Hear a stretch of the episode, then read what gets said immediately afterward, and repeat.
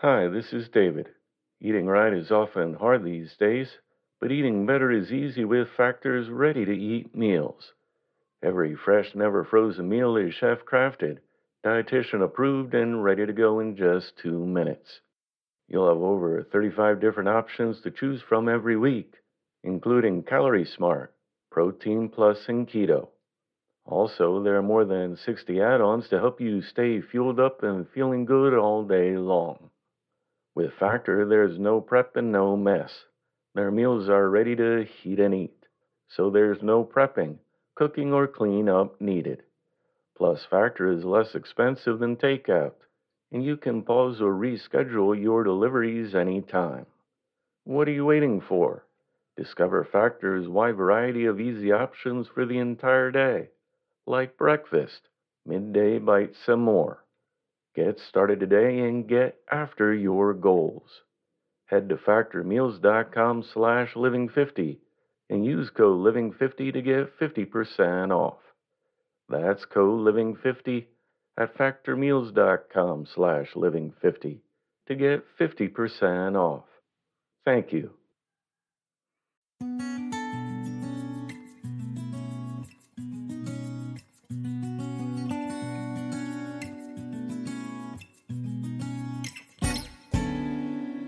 Welcome to the Inspirational Living Podcast.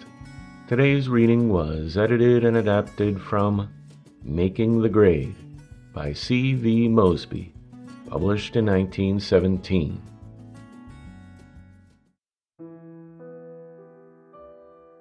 Sunshine is essential to life. Disease and crime breed and grow where there is darkness. A hopeless individual is already defeated. The poison has entered their soul and paralyzed their initiative. Pessimism has crowded the lower rungs of life's ladder and gives plenty of room to those who would go to the top. All successful people are optimists. If they were not, they could not succeed. It is probable that some individuals who revel in pessimism have reached the top but like barnacles, they have ridden up fastened to the back of other people. In the early days of the United States, Jim Hill was optimistic with reference to the future of the Northwest. To him, that land was capable of being converted into the granary of the world. He believed in its future. In his imagination, he saw fields of grain waving golden in the sun he saw a railroad reaching across the forest, over the mountain, through the vale, on and on until it touched the tidewater of Puget Sound. He believed in the Northwest and made the Northwest what it is today. He was optimistic, and his optimism enabled him to make the grade. Healthy, vigorous men and women want to be, and are, optimistic.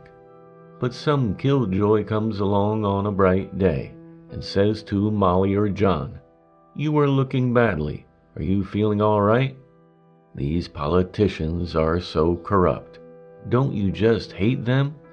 Did you hear about the wildfire, drought, flood, so and so's accident, etc., etc.? Goodbye to John and Molly's sunshine.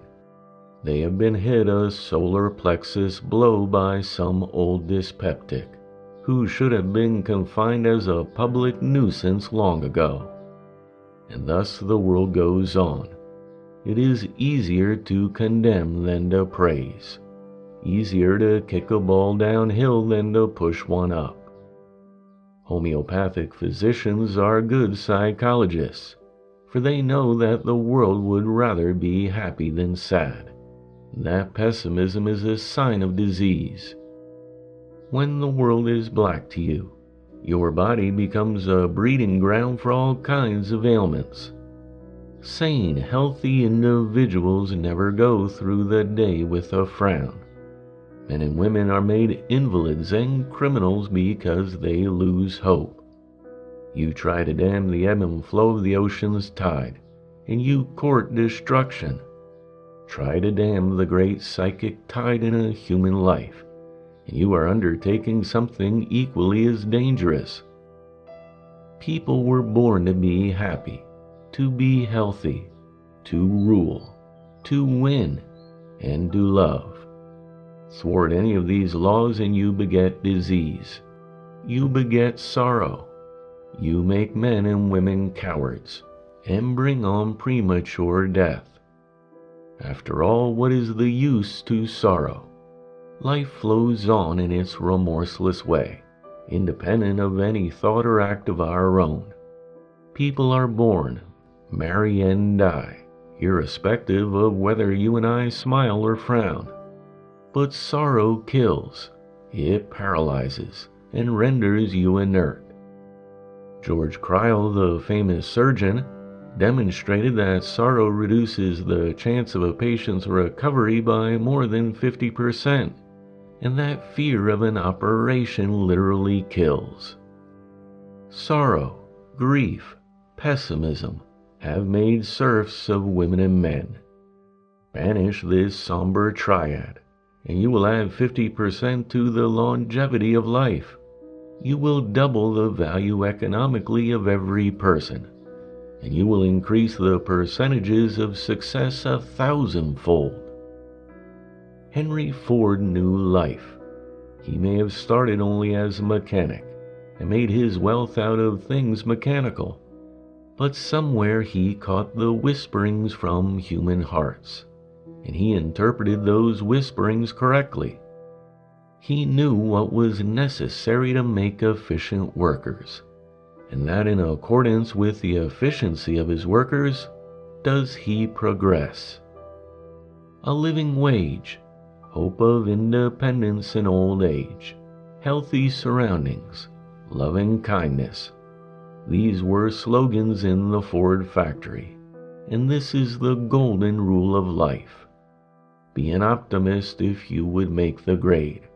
Not a foolish optimist, not the kind that would have you mix matches and gasoline, or the kind that would have you send a toddler to fight a bull, but the healthy, sensible, capable kind that makes you see the glint of sunshine everywhere, and the flowers that bloom along the way.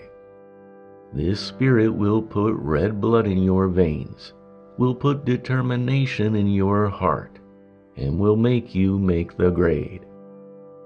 Now, let me mention one last thing in relationship to success. In mathematics, we must prove that our deductions and conclusions are correct. Answers to problems do not count in the realm of science unless they bear the searchlight of analysis. In life, it is just the same. How to achieve success is the great problem. But who is to know when success is attained? To many, success is a place somewhere. Like a material heaven, it is hard to locate by direction. However, there is one thing for sure it is neither a city nor a country. It may be a harbor, landlocked and free from storm but never has a material ship ridden at anchor upon its waves. What then is this prize? Where is this much sought for place? How is one to know when the goal has been won? By what process of reason can one prove that he or she has made the grade and has climbed the hill? Why be honest? Why be optimistic? Why have health? Why correctly know values? Why work, laugh, and love? Well, it would seem to me that a correct answer to all these questions can be found in one word serving. Do you serve others? Is the acid test to be applied in the soul's laboratory? Women and men achieve success in accordance with the service that they render to the world and to civilization. Material success is impossible unless you serve, and your life will be a dismal failure unless you serve. Florence Nightingale, as she bended to her task of nursing the wounded and sick on the battlefield and in the hovels, was climbing the hill. By her serving, she made the grade. Today, the great profession of nursing, with its white robed messengers, pays tribute to her memory. And every sufferer in the hospital ward anywhere in all the world blesses and reveres her name. That's success. Walter Reed, when he laid bare his arm to the sting of the mosquito, in order that he might solve the mystery concerning the source from which malaria came, was serving. And today the Southland and the tropics honor and revere his name. That's success. Thomas Edison, toiling in his laboratory hour after hour, oblivious of the flight of time, so anxious was he to wring one more secret from nature's womb, was serving. And every incandescent light that mirrors back to the world the sun's rays, and every strain of harmony wafted on the midnight air from the phonograph, are paeans of victory for Edison.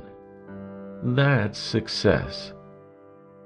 Marconi, as he worked and dreamed, knew the air could be made into a beast of burden, upon whose back the thoughts of humanity could ride at will. He was serving. Today, every wireless message that hums its way around the world is a tribute of praise to Marconi. That's success. Morse, Field, Watts, Vanderbilt, Gould, Ford, Carnegie, and those countless thousands who have climbed to the pinnacle of human achievement have done so because they served. They forgot self, and in their efforts to render service, achieve success. It is utterly impossible to succeed and to achieve in life unless you serve. And in your willingness to render service, is recorded the degree of success that you attain. Civilization progresses only in accordance with the degree of service that women and men are willing to render each other. To simply accumulate money is not success. To do that is simply following out one of humanity's primal instincts of storing up food for a rainy day. There is more to life than the accumulation of gold. To serve your fellow citizens, to advance civilization, to add something to the sum total of human knowledge, to leave something better than you found it. That's success, and that's the goal to win. To do this, you must climb the hills. You must know the truth and live its tenets. For this reason, it is necessary that you have health, that you be an optimist, that you have patience, that you know values, that you have confidence in your undertakings, that you be honest, that you have knowledge, that you be able to concentrate, and that you have initiative. Mix well these ingredients they constitute the warp and woof of life, and then with faith and loyalty serve. That's success.